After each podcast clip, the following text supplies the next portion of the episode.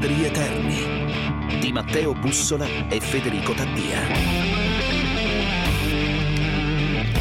Eccoci qua, buona domenica da Federico Taddia e Matteo Bussola. E anche buon 25 aprile, che è sempre bello. Eh, è sempre bello da dire. Eh, assolutamente.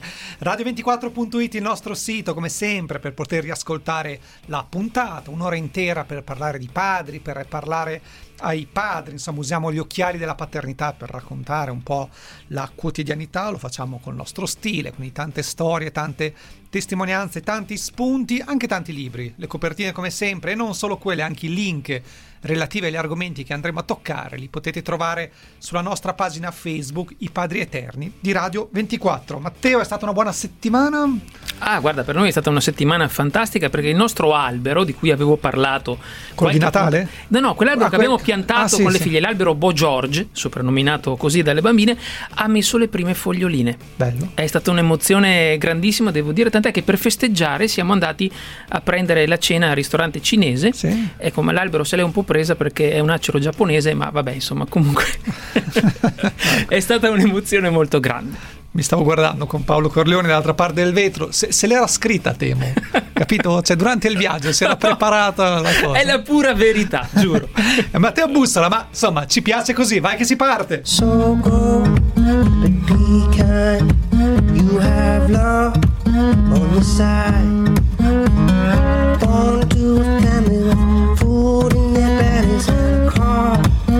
Them to drive. People sleeping on the concrete still smile behind the signs.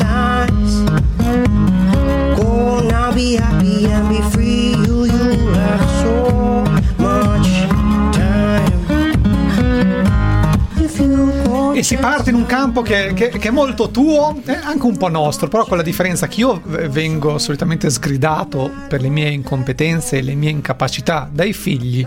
Eh, io appunto... invece sono quello che sgrida di solito. No, non è vero, insomma, comunque sì, sì, è decisamente più il mio campo che il tuo, Fede, va detto anche, cioè tu ne usufruisci più da, da cliente, diciamo così, io da ristoratore. Non hai mai cucinato per me, adesso che ci penso. vero, vero, questa cosa ci manca. Anche perché appunto tu racconti che cucini, che fai da mangiare insieme alle tue figlie, ma non ne abbiamo le prove qui in, qui in radio, mai, mai Bene, visto nulla. Da questa settimana fotografie sulla pagina dei Padri Eterni.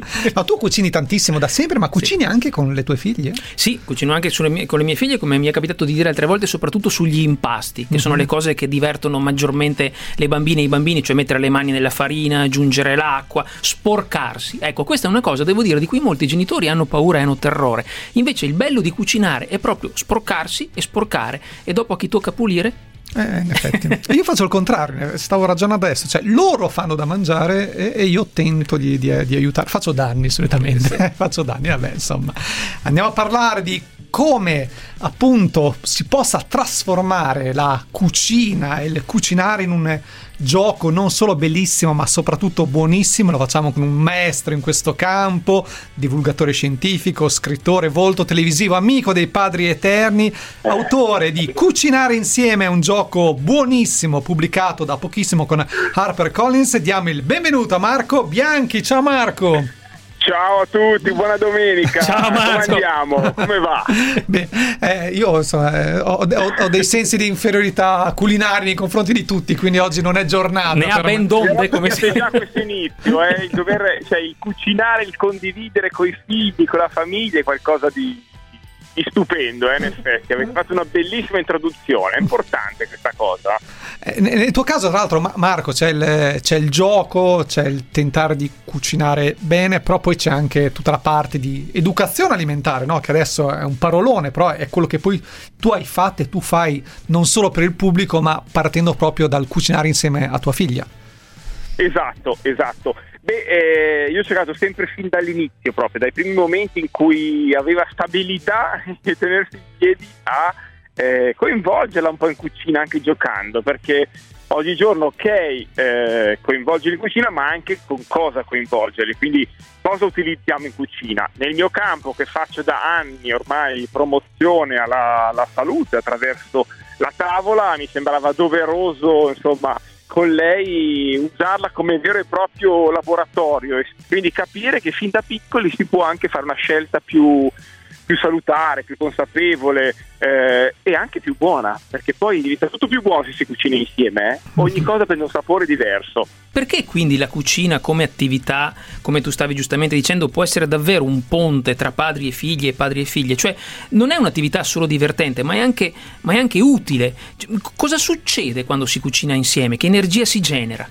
Allora, si genera sicuramente intanto un momento di condivisione che non manca mai nel mondo d'oggi dove veramente siamo presi dalla fretta o attaccati troppo magari anche all'attività social, quindi con un telefonino in mano, un tablet, insomma. Quindi sicuramente si instaura, si riprende quello che è il contatto umano. eh, che è, è il più caldo e il più caloroso proprio quello familiare.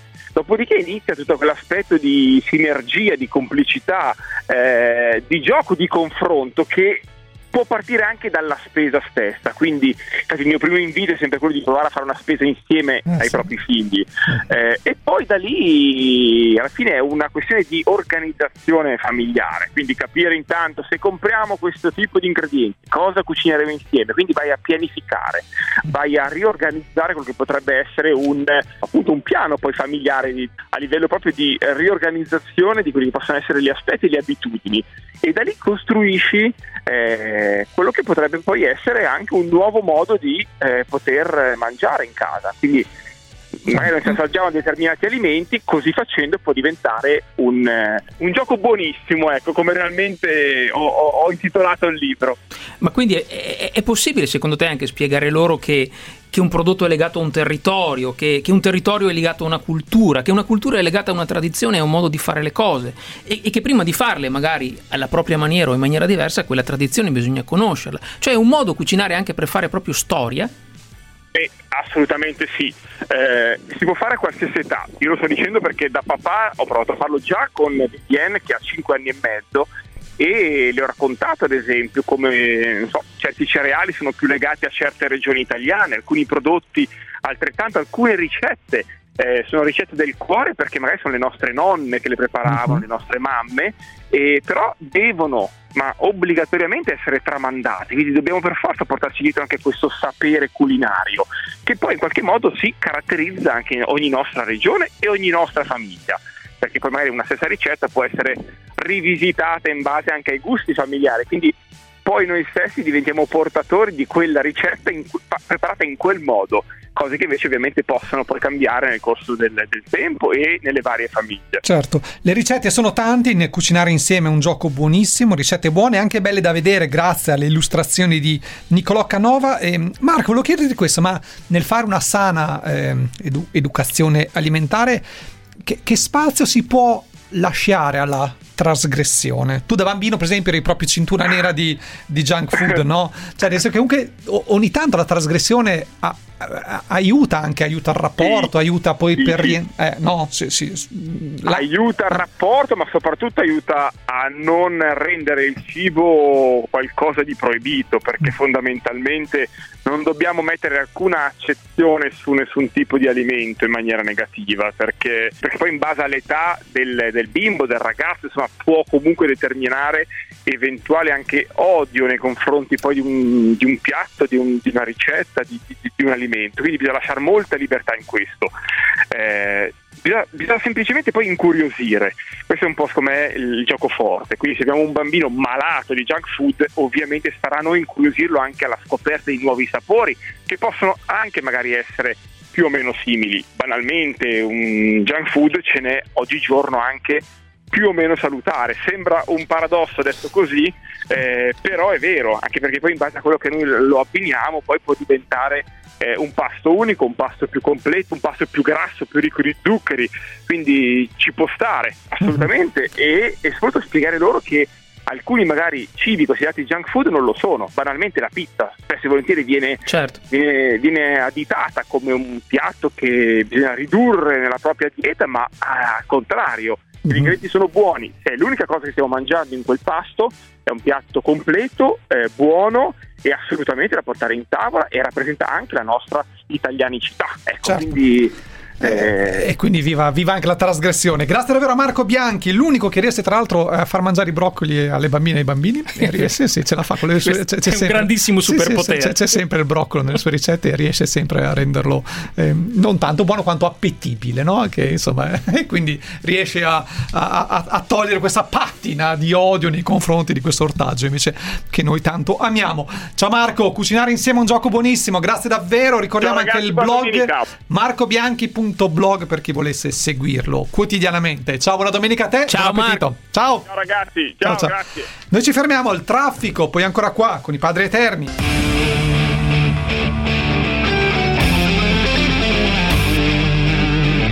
Padri eterni.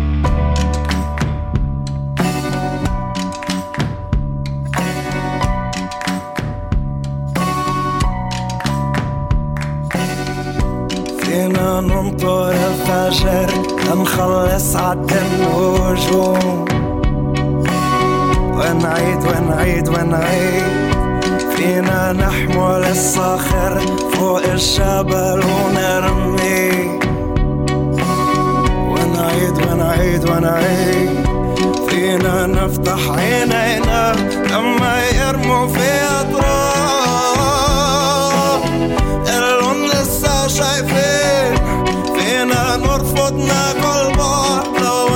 شايفين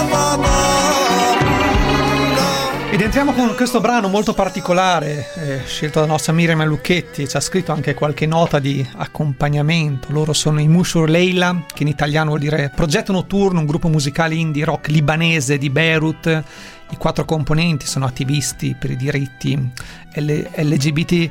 La canzone si intitola Noi andiamo avanti. Proprio durante un loro concerto, Sara Egasi, un'attivista edistiana, fu arrestata per aver sventolato la bandiera arcobaleno, fu incarcerata, torturata e morta suicida il 14 giugno del 2020. Questo brano per introdurre eh, un argomento complesso, un argomento di cui si è parlato molto durante la scorsa settimana per un fatto di cronaca, argomento che noi abbiamo ogni tanto toccato, però volevamo appunto approfondirne. Il fatto di cronaca, la vicenda di Malika, la 22enne di Castelfiorentino cacciata di casa perché lesbica. E mm, molte volte ci siamo chiesti, no, per dei genitori, per, per un padre anche, visto che il nostro programma guarda soprattutto ai padri, cosa significa scoprire che un figlio è omosessuale, quali sono le paure, quali sono le fragilità, quali sono le reazioni e quindi anche oggi torniamo sull'argomento e lo facciamo con eh, ehm, Maurizio Montanari che è un psicoanalista e fondatore e responsabile clinico del Centro di Psicoterapia e Psicoanalisi Applicata, Libera Parola di Modena, che eh, ha scritto una bella riflessione eh, sul blog del Fatto Quotidiano. Eh, ciao Maurizio, benvenuto. Buongiorno a tutti, buona domenica. Il, tuo, il titolo del, del, tuo pezzo era Il caso di Malika è la punta dell'iceberg. Poche famiglie accettano l'omosessualità dei figli senza barcolare. E noi stringiamo un po' questa domanda, perché un padre barcolla davanti a questa notizia, a questa scoperta? Allora, volevo fare una piccola introduzione. Quando ho scritto questo articolo mm, so, ho visto che ha suscitato molto clamore e questa cosa mi ha un pochino stupito. La realtà dei fatti, per chi fa il mio mestiere, è molto distante un pochino dalla vulgata comune che vuole tolleranza ed accettazione. In realtà le famiglie che accettano eh, quello che erroneamente viene chiamato coming out senza barcollare sono poche, sono una minoranza. Questo è un dato di fatto che va accettato.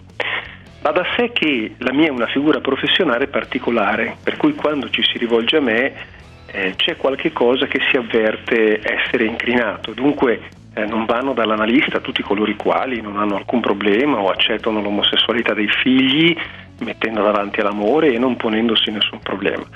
Detto questo, io posso, tra virgolette, in una modalità molto sommaria, riassumere quali sono le categorie di persone, padri e madri, che vengono avvertendo, diciamo così, qualcosa che non va. Vengono inizialmente coloro i quali sono scossi, che non danno giudizi, che accettano il figlio, ma l'effetto secondario è quello di avvertire dentro di sé una sorta di staffilata un elemento sul quale riflettere. Ci sono poi coloro i quali, purtroppo, appartengono a un'altra categoria, vengono da un terapeuta per chiedere le cosiddette terapie riparative in maniera velata o tantomeno o no, nemmeno tanto velata. Da ultimo ci sono coloro i quali vanno in una crisi con quello che è il loro credo religioso e si trovano spiazzati hanno bisogno di parlare e di riflettere, diciamo così, per, per, per mettere un pochino insieme quello che è successo. Allora, la domanda che mi avete fatto attiene soprattutto alla prima categoria, perché si chiede un aiuto quando c'è una dichiarazione di qualcosa che ormai, per fortuna, è stata storicamente eliminata dal DSM, che è una modalità come tutte di esprimere la propria vita e la propria sessualità perché qualche cosa si incrina. Allora, inizialmente posso dire che i padri che vengono, ma metto anche le madri, parlo delle famiglie, sì. sono preoccupati per il futuro del figlio. Sono preoccupati per il futuro del figlio perché sono ben consapevoli della ghettizzazione, dell'isolamento e della vita più complessa che un soggetto che dichiara la propria omosessualità si viene a, a dover vivere. Non solo, molte volte questo avviene in corso d'opera, avviene quando il figlio scopre la propria omosessualità e magari ne parla a scuola, in classe e comincia ad avere atti di bullismo forti, molte volte pesanti, anche esasperati e i genitori, i padri e le madri vengono senza aver mai fatto i conti con questo, quindi vengono sì per dire mio figlio è disperato perché lo maltrattano, ma al contempo devono cercare di metabolizzare questa notizia che molte volte, in alcuni casi, il figlio non ha trovato la forza o il coraggio di poter dire in casa ma ha confidato prima all'amico o all'amica, certo. subendone molte volte una, una ghettizzazione. Maurizio, guarda, no, ti interrompo perché mi interessa molto questo sì. concetto di ghettizzazione, cioè a, sì. a, me, anche a me, capita spesso nella vita, ma anche in rete, no, di contrastare, per esempio, commenti che, che spiegano che bisogna, eh, come dire, pensare prima ai bambini, alle ragazze, ai ragazzi, cioè commenti di persone che nascondono a volte la loro discriminazione latente dietro una preoccupazione, come tu stavi dicendo. Cioè, un ragazzo e una ragazza è meglio se non sono gay, eh, ma non per loro, ma perché sennò poi gli altri li, li discrimineranno, esatto. perché altrimenti saranno destinati a essere presi in giro, a subire discriminazione a scuola, eccetera, eccetera. È un ragionamento curioso perché inverte l'ordine dei fattori, no? Non lavoriamo insieme sulla scoperta scomparsa delle discriminazioni, ovvero sulla cultura, ma eliminiamo direttamente la possibilità della diversità, così staremo tutti comodi e omologati e al riparo da... Cioè, come si disinnesca questo meccanismo mentale? Perché è terribile. Diciamo che molti, come lei giustamente ha sottolineato, hanno il timore che si venga a rompere una pace sociale. Quindi Uh, data la tua dichiarazione, adesso, scusate il termine volgare, in classe è successo un casino sì. eh, e sarebbe bene tornare alla normalità. Alla normalità sarebbe utilizzare la frase che i cosiddetti panni sporchi si lavano in famiglia, cioè tu l'hai detto e la ghettizzazione purtroppo viene data come dato assodato. Cioè il fatto che ci sarà un isolamento, e questo è confermato dai fatti, molte volte viene dato assodato. Altri invece e ce ne sono tanti, sono davvero realmente preoccupati perché il figlio dice, scrive, confida tendenze suicidarie per le troppe derisioni o per le troppe angherie che sono subite. Quindi diciamo che purtroppo essere mh, visti come diversi è un dato strutturale. Io mi rendo conto che con la mia Col mio eh, articolo ho sollevato in realtà, secondo me, ho semplicemente detto che il re è nudo, uh-huh. ho detto qualche cosa che va molto al di là della, della, della narrazione di un'accettazione totale, completa e quant'altro. Certo, mm. ma, ma Maurizio, ma per, ehm, per un figlio, per una figlia, e vedere che i genitori, vedere che il padre chiede aiuto, sceglie per esempio di andare da un psicoterapeuta è, è, un sostegno, è qualcosa di rincuorante o è qualcosa... No, no okay. assolutamente no. Allora, nella maggioranza dei casi, se ciò non avviene, quello che io chiedo, quando una persona avverte dentro di sé qualcosa che non funziona, è di non fare presente questo al figlio, perché dico, nel momento in cui lei, tutta la famiglia sta lavorando per costruire una cintura di protezione al figlio che già si è esposto facendo questa missione, Se poi tu che sei padre o sei madre vai da un analista, allora il figlio dice, beh allora sei tu che vai in crisi, dunque è inutile che mi proteggi dal mondo quando i primi ad andare in crisi siete voi. Quindi questo è un elemento che va assolutamente ehm, toccato.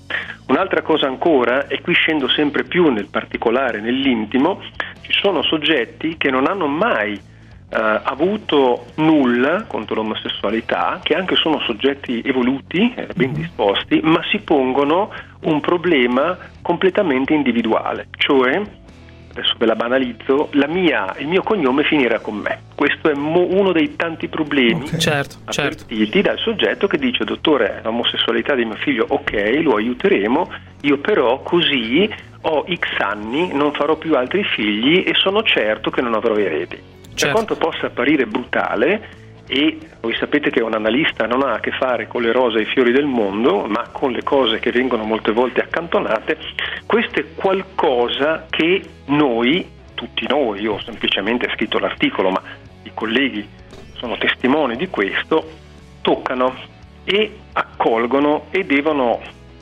mettere in cantiere. Certo, Maurizio, guarda, guarda, guarda, per, per chiudere, perché abbiamo pochissimo tempo, questo si collega anche al tema della vergogna, che poi ha molto a che fare col caso di Malika, cioè la famiglia che ripudia la figlia perché chissà cosa penseranno gli altri della nostra Certo, famiglia. Ecco, e questo è un certo. altro discorso. penseranno a quello che viene follemente ritenuto un fallimento educativo. Certo, non certo. è un caso che io ho cominciato il mio articolo con le frasi che mi sono davvero state dette. Dottore, ma cosa abbiamo sbagliato? Io amo mio figlio, ma mi è venuto gay. Cosa ho sbagliato?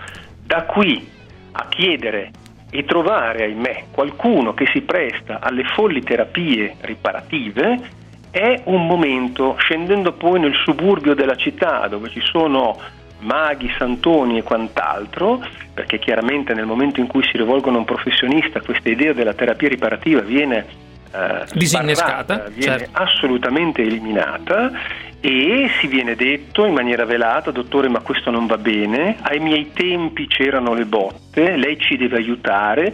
Nel momento in cui si dice che l'omosessualità, come scrive Freud, non è una malattia, quindi la loro richiesta è fuori luogo, nel 90% dei casi la famiglia se ne va. Ringraziamo Maurizio Montanari, montanari.maurizio.com è il sito per tutte le informazioni, l'articolo invece l'abbiamo ripubblicato sulle nostre pagine Facebook. Grazie davvero Maurizio, buona domenica. Grazie a voi. Grazie, Maurizio. domenica. Ci fermiamo al meteo, la pubblicità, poi ancora qua con i padri eterni. Tempo in diretta.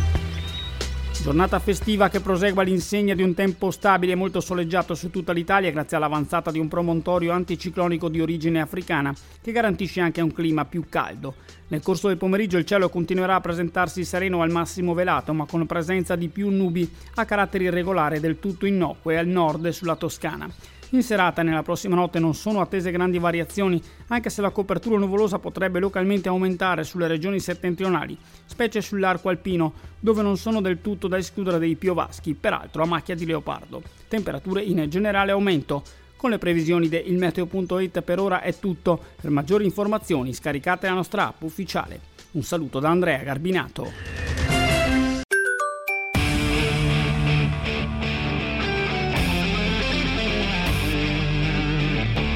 Padri eterni.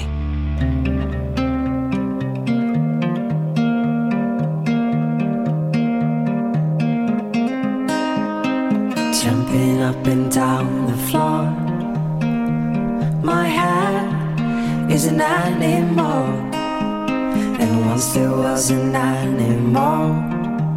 It had a son that mowed the lawn. The son was an okay guy. They had a pet dragonfly. The dragonfly ran away. But it came back with a story to say.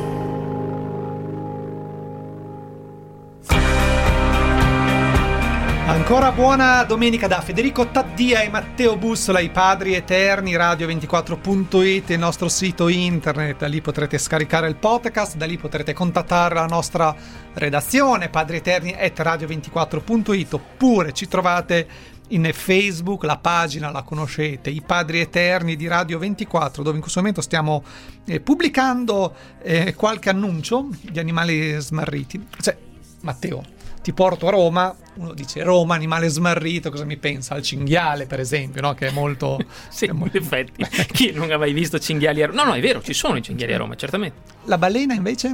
La balena, ecco, già più lì mi cogli in contropiede. E poi c'è l'elefante, e poi c'è la marmotta, e poi c'è il tarlo, e poi non è che abbiamo aperto uno zaino, ma sta succedendo qualcosa di strano perché nel quartiere eh, Monteverde, insomma, eh, ci sono queste foto di animali smarriti, una descrizione anche dell'animale stesso e una mail che invita bambine e bambini che nel caso avessero visto questo elefante smarrito, per esempio, possono scrivere alla mail io ho perso un cucciolo chiocciolagmail.com l'iniziativa è di un eh, papà un papà invisibile anonimo quindi non sappiamo il nome non sappiamo il cognome non sappiamo la professione però conosciamo la sua voce perché papà invisibile è qua con noi. Fa un po' ridere ma buona domenica papà invisibile Ciao, buona domenica. Benvenuto.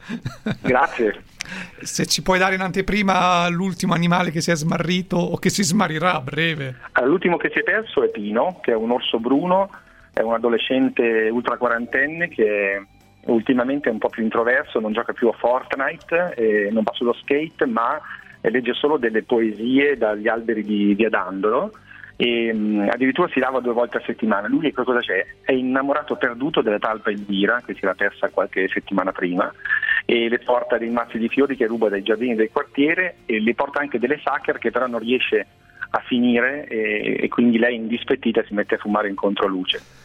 E, e poi c'è, una- c'è un QR code che se tu scarichi eh, ti porta al... eh, eh, l'elisir d'amore di Donizetti che è quello che lui manca per fare innamorare la talpa Elvira Fantastico. questo è l'ultimo Caro papà invisibile, cioè, ma come ti è venuta questa, questa idea e soprattutto come funziona nella fattispecie? Cioè tu cos'è che fai? Ti, ti aggiri nottetempo nei pressi della scuola ad appendere questi annunci che poi i bambini vedranno la mattina dopo? Cioè come agisci? Allora, è nata um, un pomeriggio con un'amica e, e- e i suoi figli, tornando a casa abbiamo visto, sapete, quei- quegli annunci che eh, denunciano che è scomparso Fufi, Sì. eh, che è un modo molto diretto per, per dialogare con i passanti. no? E allora abbiamo detto perché non facciamo di questa cosa un modo per, per trasmettere qualcosa di fantasia? E da lì è nato, proviamo con quattro animali e quindi abbiamo fatto la pantera nera che si chiama Gilda e quindi che, che si avvicina solo se le, se le canti put the blame on Mame e poi abbiamo fatto l'elefante Filippo come avete detto prima e quindi la balena Moby e la vedova Clicò Ponsarden che è ovviamente molto triste per la perdita del marito. E cosa è successo? Che la gente ha cominciato a scrivere e quindi da uno scherzo è diventato veramente una sorta di narrazione urbana condivisa perché la gente scrive oltre a ringraziare per questo regalo eh, molto bello, gratuito che, che dà, che dà gioia ai bambini la gente scrive, ma non più i bambini a questo punto, eh, scrivendo favole, scrivendo storie sul ritrovamento di questi Ah, animali. insomma, qui si è messo in circolo Eh, proprio de- della creatività, no, ma, ma- i, ma i tuoi figli, Sì. sanno, i tuoi figli sanno No, che sei tu? No, no, no, no, no, non diteglielo. No, no, no, no. non sa- No, no, noi proteggeremo, proteggeremo la tua identità segreta che del resto nemmeno noi conosciamo, quindi è, è relativamente semplice. No, è bellissimo, è una performance situazionista praticamente, cioè è, è Sì. una cosa... Complimenti. Però, per- però, eh, come, come funziona? Eh, Sì, diciamo, vengono messi in orari improbabili, eh, sempre negli stessi posti del, del quartiere. 10, sono 10 volantini, niente di più. Ehm, la cosa bella è che eh, col tempo si vede che eh, qualcuno addirittura va a rimetterci lo scotch sopra finché non si stacchino, perché la volta dopo che, che- che- che si passa a mettere quello della settimana dopo, quelli vecchi vengono tolti e smantiti, non, non- non sporchiamo la città. E, e quindi e poi la- cosa è successo? Che la gente ha cominciato a fotografarli, a metterli su Facebook, a, a condividerli, a, porta- a rubarseli e portarseli a casa. Ok. E quindi questa cosa, dopodiché ne abbiamo continuati e adesso sono circa 12. Cioè, ad- adesso il gioco è becca il papà invisibile, diventa questa. Papà è smarrito, Sì. papà invisibile, andatelo a cercare. Grazie davvero per aver condiviso con noi questa bellissima storia, insomma, di un papà creativo che sta animando un intero quartiere. Ciao e buona Grazie domenica. Ciao, grazie. Ciao, grazie. Ciao, buona domenica, ciao. ciao.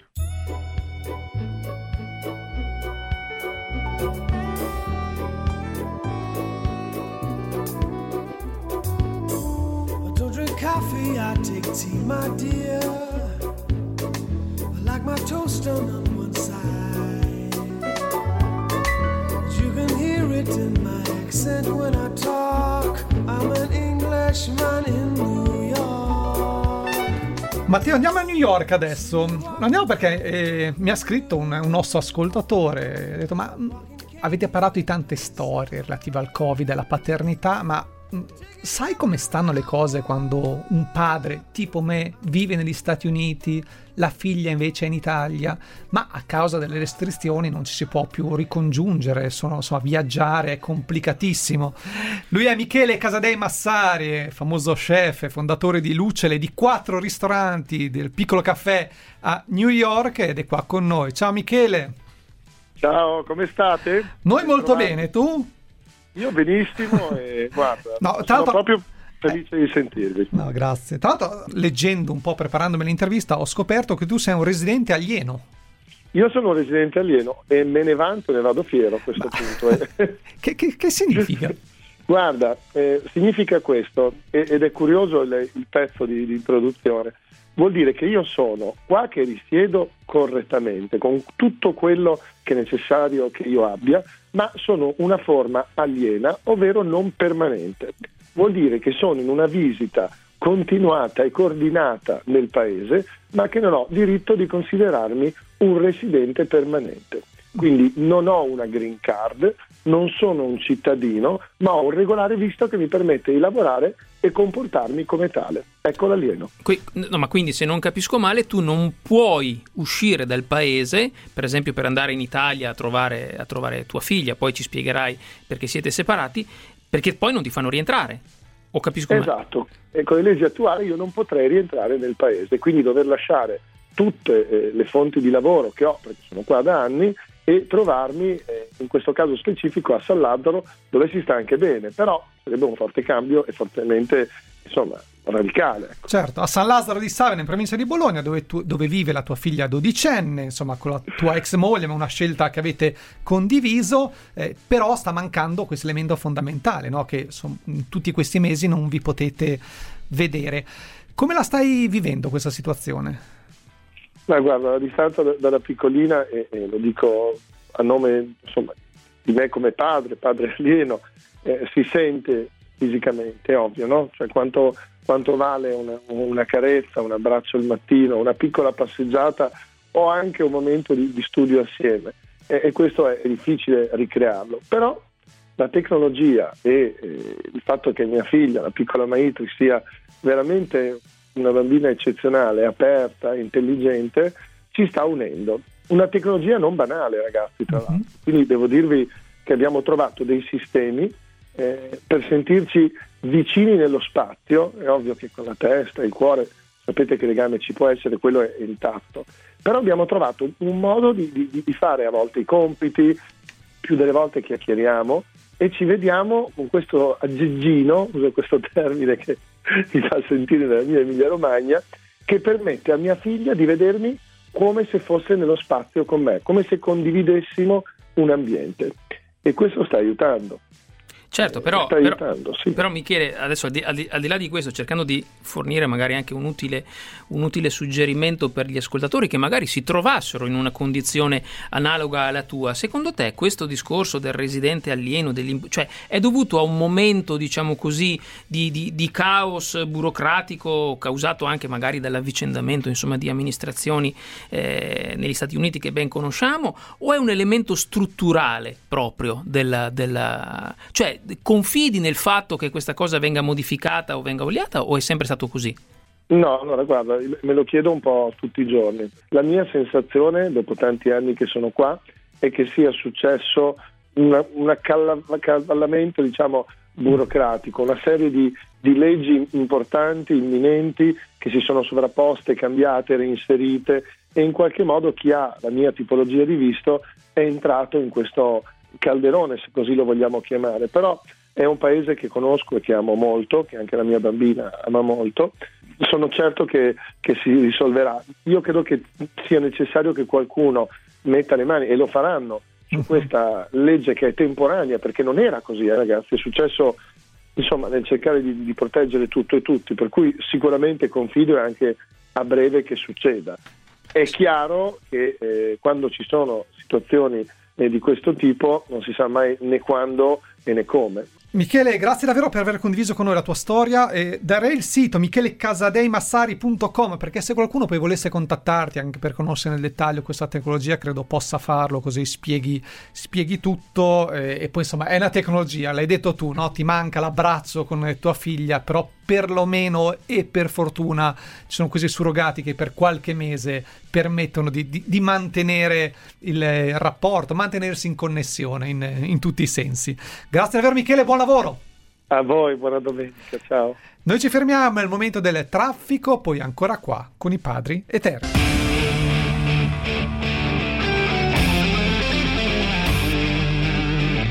Padri eterni.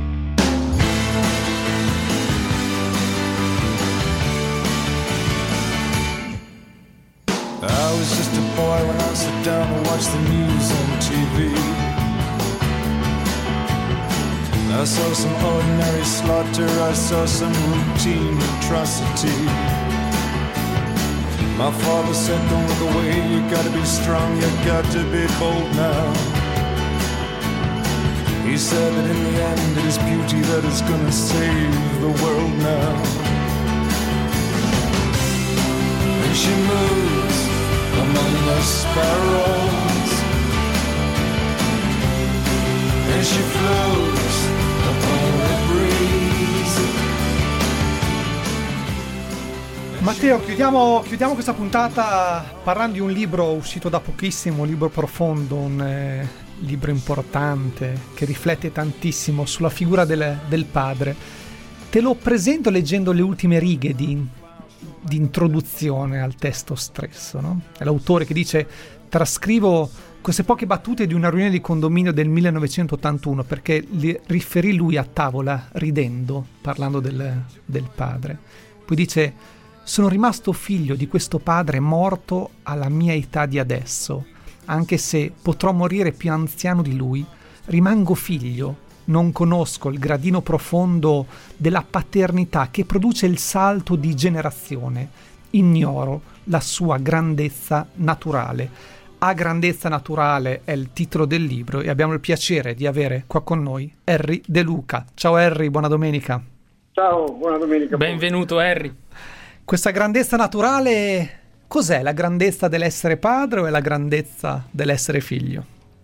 Ah, il titolo mi è venuto a grandezza naturale perché oh, sono partito da un quadro che Marc Chagall dipinse eh, a Parigi, lontano dalla sua pa- patria d'origine, lontano da suo padre, dipinge un ritratto di suo padre proprio a grandezza naturale, a distanza e a memoria. Se lo presenta davanti e fa come una specie di risarcimento sua, del suo abbandono, del suo essere, aver lasciato la casa e aver fatto la sua, una sua strada lontana. Non è che era fiero di suo padre, suo padre faceva il commerciante di aringhe e aveva un perpetuo odore di, di pesce addosso.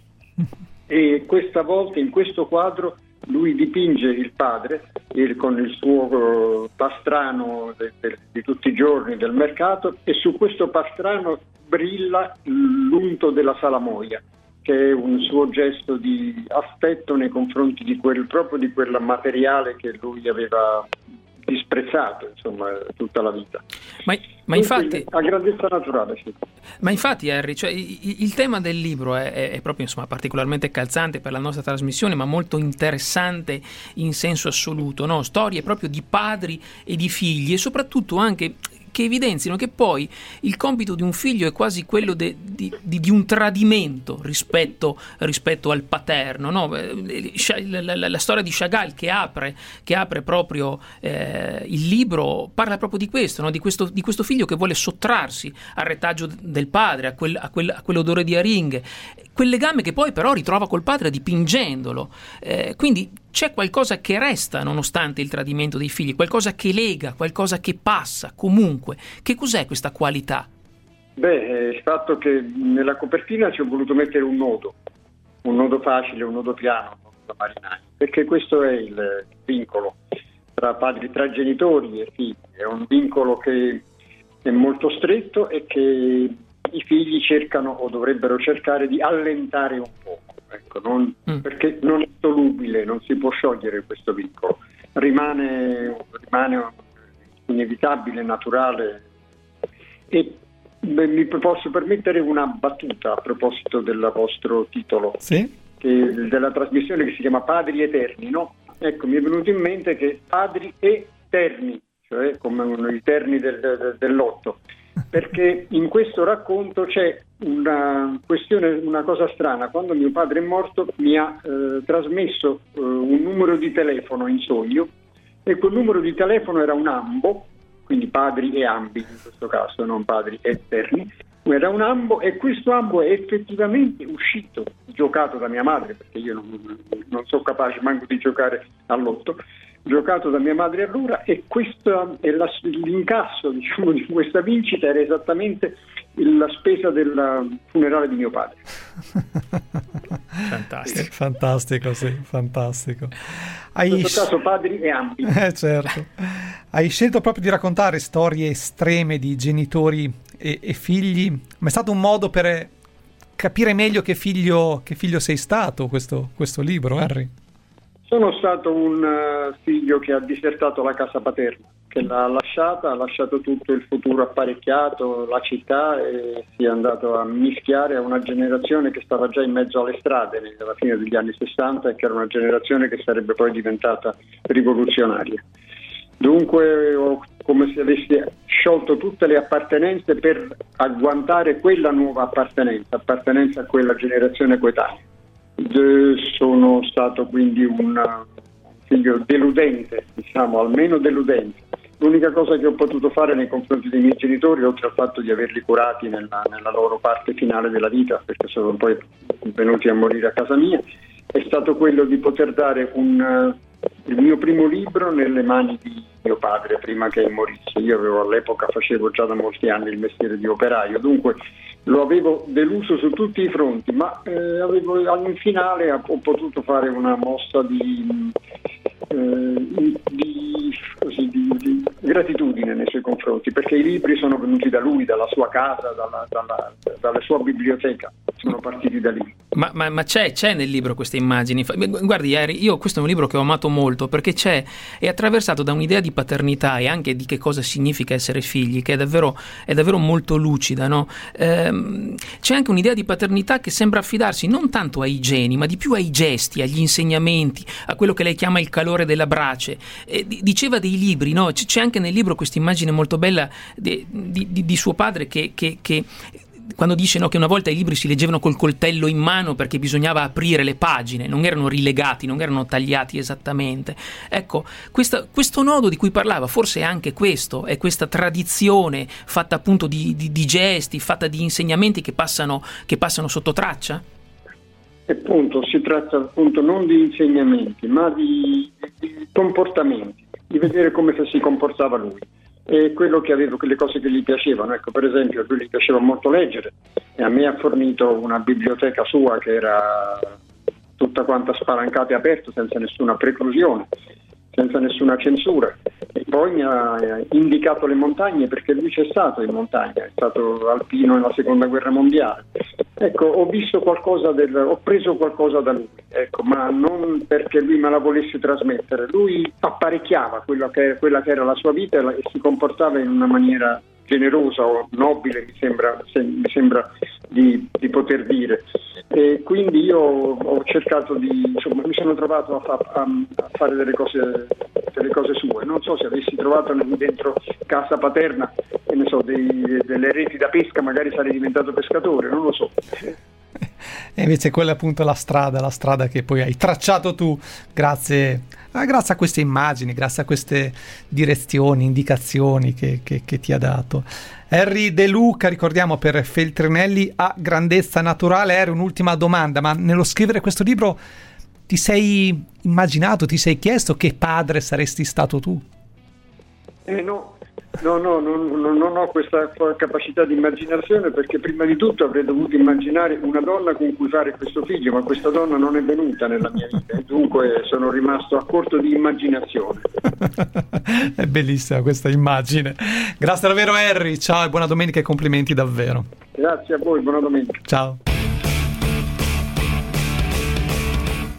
Tempo scaduto, è il momento dei saluti. Un grazie oggi in assistenza Laura Faggine, in regia Paolo Corleoni, in redazione Danilo Di Trani e Miriam Lucchetti. Radio24.it il sito da cui potrete scaricare e riascoltare questa puntata.